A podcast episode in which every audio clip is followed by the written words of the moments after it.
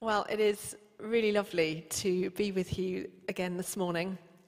I've been really enjoying, I don't know about you, but going through Acts over the last term. We start in September.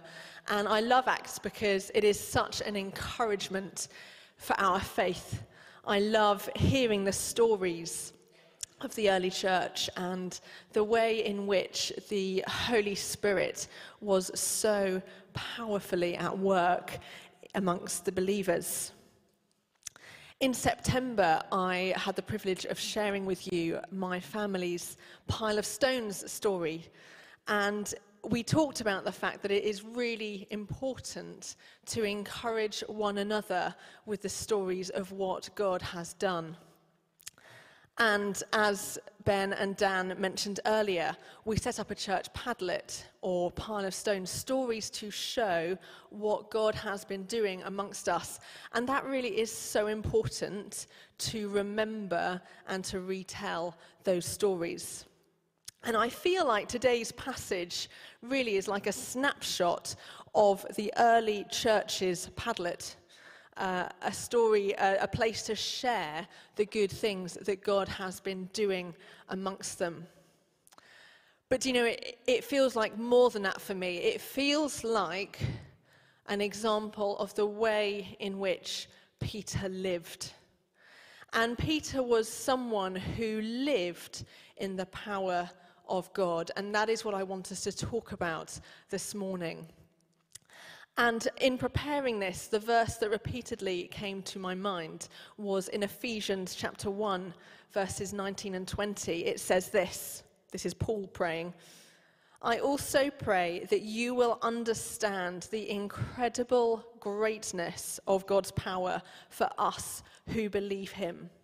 This is the same mighty power that raised Christ from the dead and seated him in the place of honor at God's right hand in the heavenly realms. Now, when the Bible talks about understanding, it isn't just talking about knowing something in a logical or an academic way. It's talking about knowing something that then has an outworking in the way that we live, an impact in the way that we live. Paul is reminding us that we have the same power in us that raised Christ from the dead, and that we should be doing life in a way that has the incredible power of God at work in us.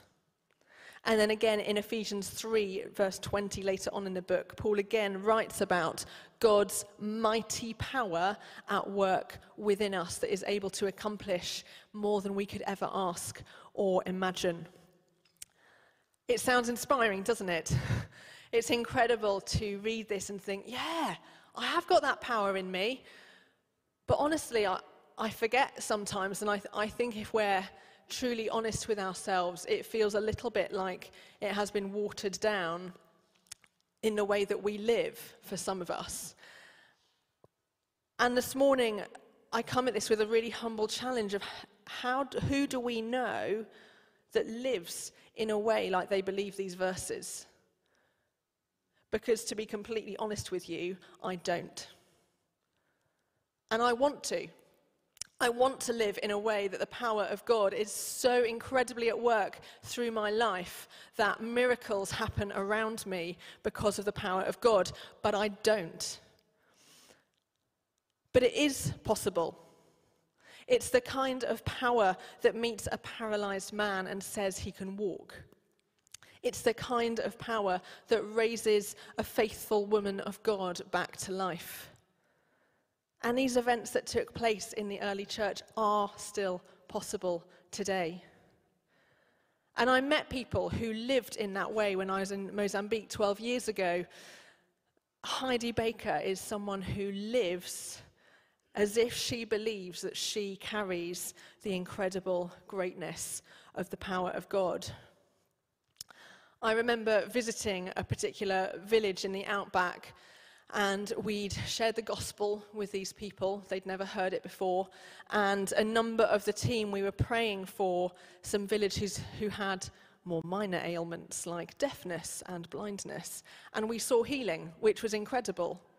But there was this one five year old girl sat by a hut, and she'd never been able to walk.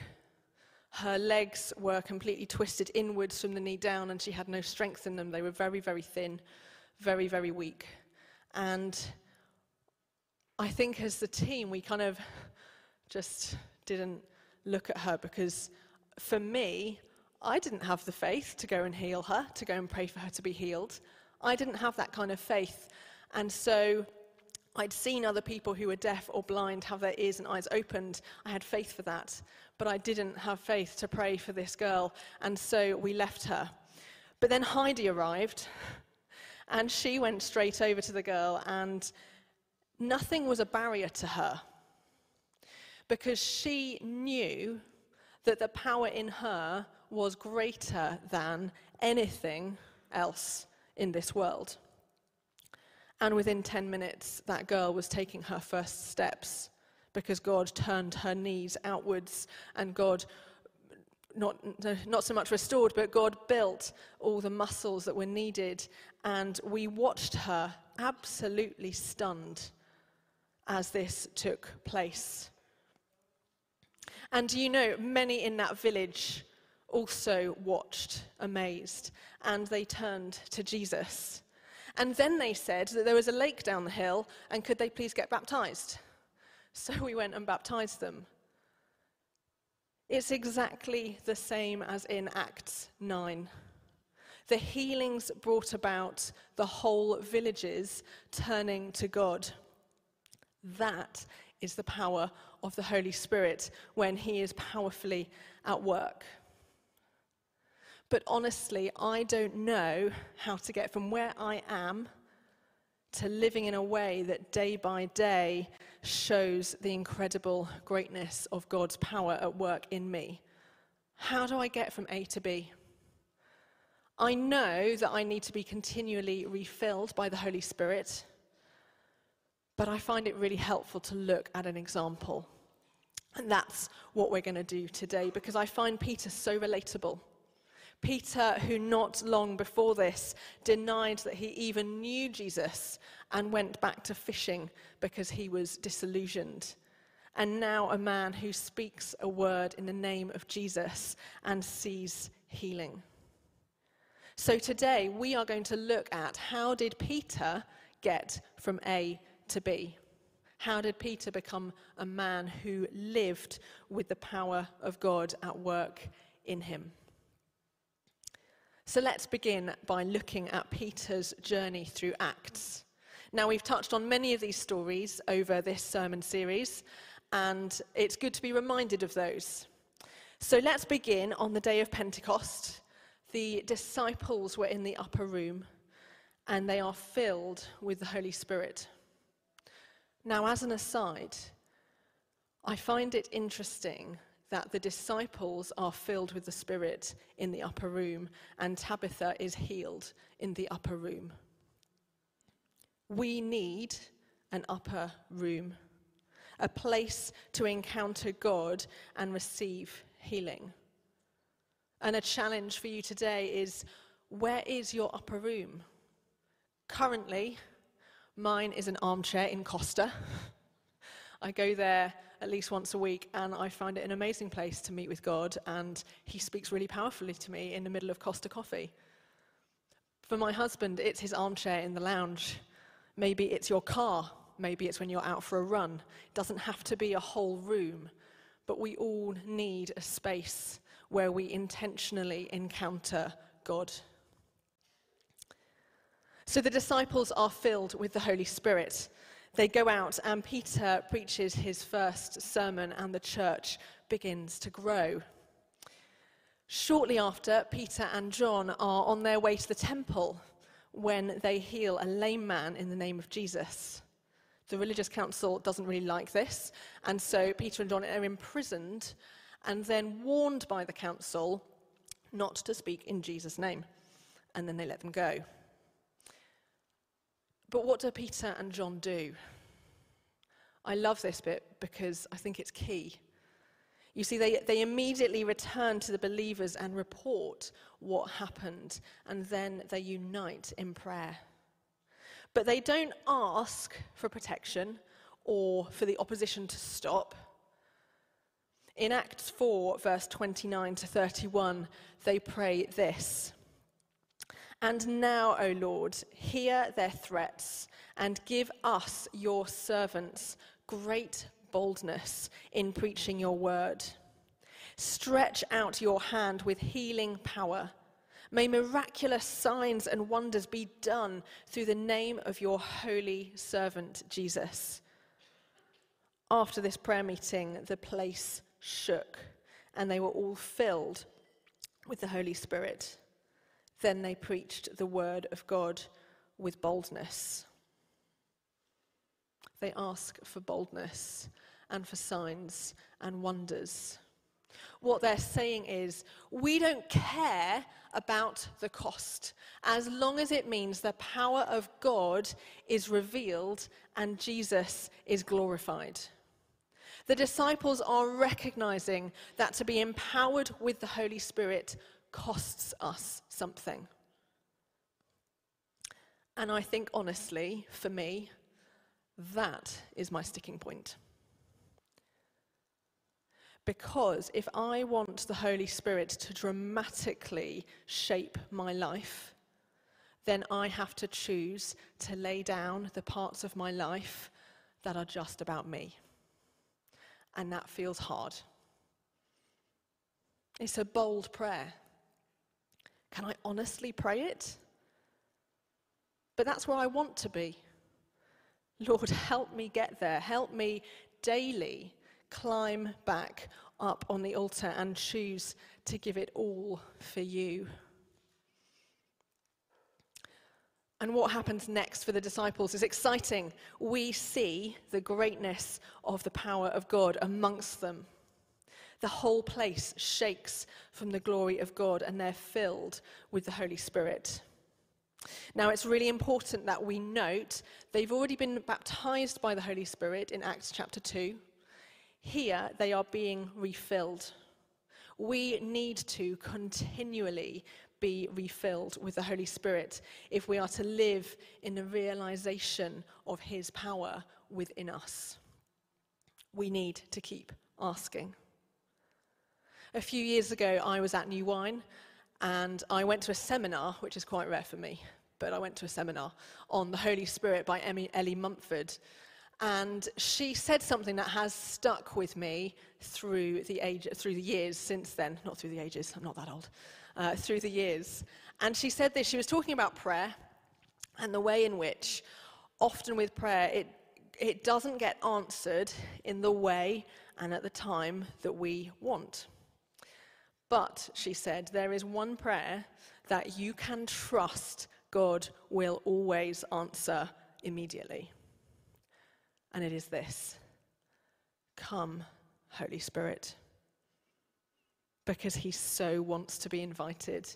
And the Bible tells us that when we invite him to come, he will. And it might not be a sensation that we feel. The, the, the room might not shake. There might not be tongues of fire landing on our head in the middle of Costa Coffee. But, which might be a good thing. no, probably not. Uh, but, be different the power of God when we invite Him to come always, always will. And so at the end of today, we are going to invite the Holy Spirit to come because we need to be filled afresh by Him. And so, what happens next for Peter? It's, it's incredible. I can't even dream of this in today's society, but it would be incredible. I'd like it to be, please, Jesus.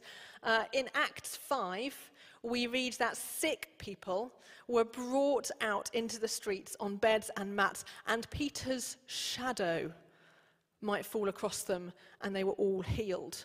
That's crazy. Peter's shadow, the power of God is so at work in him that his shadow brings healing. And then in Acts chapter 9, our story today, Peter visits Lydda and Joppa, and a paralyzed Aeneas is healed, and Dorcas or Tabitha is raised back to life. That's incredible. Peter lives in a way that he knows Ephesians 1, verse 19 and 20 is true. That we will understand or live with the incredible greatness of God's power at work in us. We're called to live like that. And God says it's just as possible today as it was then. Nothing has changed apart from me not being willing or forgetting or whatever other reason we have. Nothing has changed. It is still possible. So, what changed for Peter from that man who had a complete wobble and denied Jesus and went back to fishing to the Peter that we see in Acts 9? Well, I think there are two things. We've talked firstly about the fact that he was powerfully and repeatedly refilled with the Holy Spirit. But there's one other thing, and it's where we need to start. Because before the Holy Spirit filled him, he encountered the resurrected Jesus. Three times the night before Jesus died, Peter swore that he didn't know him, that he'd never met the man. He must have left that moment full of shame, anger. He was devastated. He'd, he'd betrayed his Lord. He felt like a coward. He'd put himself above Jesus. And even after he had seen the risen Lord the first time, he still went back to fishing. I guess he felt like God wouldn't want to use him anymore after the mistake he'd made. He was disillusioned, and I imagine felt like a whole lot of a failure. Anyone else ever been there? but then in John 21, he has a powerful encounter with Jesus on the, sea, on the shore of the Sea of Galilee. My Bible gives the subheading for this as Jesus reinstates Peter. And three times Jesus asks Peter if he loves him. And three times Peter says to his Lord, You know I love you and Jesus commissions Peter. When I, understood, when I was younger, I understood this story as Peter cancelling out every time that he'd denied Jesus by declaring he loved him. But this is a beautiful moment of forgiveness and restoration. Jesus lifts Peter out of his shame and brokenness and commissions him to lead the church. We need that too. Rather than carrying on with our shame and our failings around our necks, we have the chance to meet with the resurrected Jesus who takes away that shame and those failings, and he sends us out restored to be filled by the Holy Spirit. How do we do that? The Bible says that Jesus stands at the door and knocks. We only have to open that door, and he is waiting for us. So tell him that you want to let him in. We say sorry where we have made mistakes, and we ask him to take away our shame and to fill us up with his love. Jesus would love to meet with you today. Now, there's one final aspect of our story in Acts 9 that I feel it is important to pick up on. It's something that Jesus does, and it's something that Peter does here when he enters Tabitha's upper room. He gets the unbelief out of the room. If we are going to be people living with the incredible greatness of the power of God, we need to get rid of the things that cause us to doubt. When Peter arrives in the upper room, he is greeted by weeping widows who show him the works that Tabitha did rather than focusing on the power of God that was at work in her. And he asks them to leave. And in Mark 5, when Jesus is taken by Jairus to his home, and Jesus says his daughter's only sleeping, she's not dead, the crowd laughs at him. And he makes them leave before he raises Jairus' daughter back to life.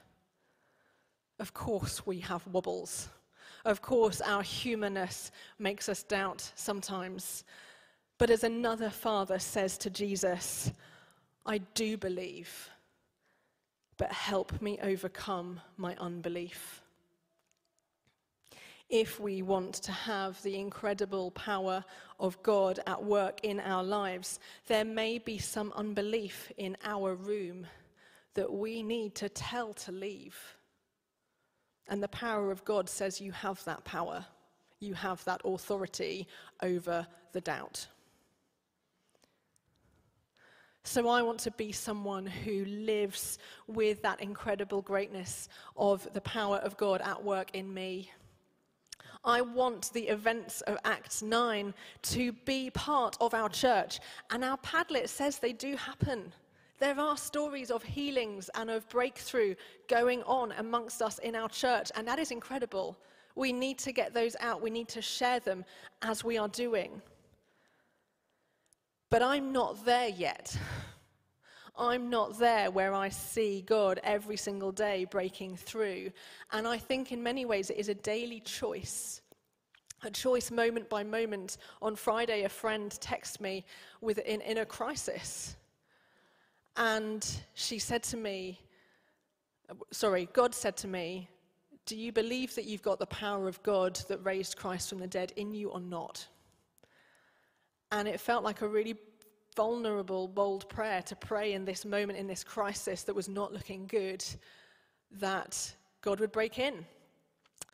And so I said to my friend, Look, I, I believe that I've, she's a Christian. I said, I, I believe I've got, we've, we carry the power of God in us, and I'm going to pray that this is all fine. And she went to the doctors yesterday, and she texted me and said, It's all good. It's all good we carry the power of God in us. And it is about day by day, minute by minute decisions of do I believe it? Do I believe it in this moment? And sometimes we get it right and sometimes we don't. And we come to God and we say, Help, help my unbelief. So we're, we're going to respond to what God is saying to us today. If you would like to see the power of God at work in your life, that's so exciting. And it doesn't matter where you are on that journey. Some of us may feel like Peter did, that things you have done have disqualified you from being used by God. Friends, that is a lie that the enemy would love you to believe. It's not true. The resurrected Jesus wants to meet you today. He would love to take away your baggage and restore you as his son or daughter. I invite you to find freedom this morning. Or perhaps you need to gather with others and pray for boldness, that you wouldn't shy away under pressure, and that you would have the same boldness as the disciples to speak the word of God. Both the disciples and Tabitha encountered the Holy Spirit in their upper room. Where's yours? Maybe you need to ask God to show you where it is or how to create one, how to create a space where you meet with God. Or perhaps you're really hungry for more. And in a minute, we're going to invite the Holy Spirit to come. We're asking Him to come and fill us afresh so that we can go out and live our lives in His power, not our own. Or perhaps you're at the point that you want to go, but honestly, there's unbelief in your room. Perhaps your prayer this morning is I do believe, but help me overcome my belief, my unbelief. This morning, you are allowed to tell it to go away. Let's invite the band back, please. We're going to invite the Holy Spirit to come.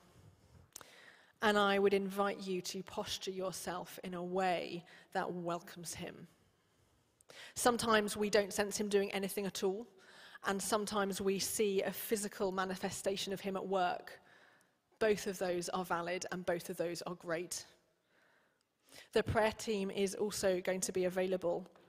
They would love to pray for you for anything that you feel God has put on your heart this morning, that you would love someone to stand with you and pray with, pray about. But we do ask that if you come, you wear a face mask just to protect other people and yourself. And we do have some if you do not have one on you. But let's stand if we're able.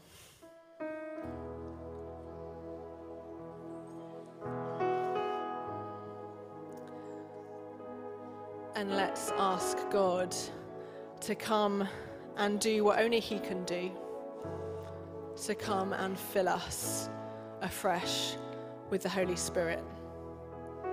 And I don't know what this is going to look like. If you want to come for prayer, then come for prayer. If you want to stand there with your arms outstretched, inviting Him to fill you once again, then do that. You do whatever is right for you between you and God in this time. So, Holy Spirit, we invite you. Would you come?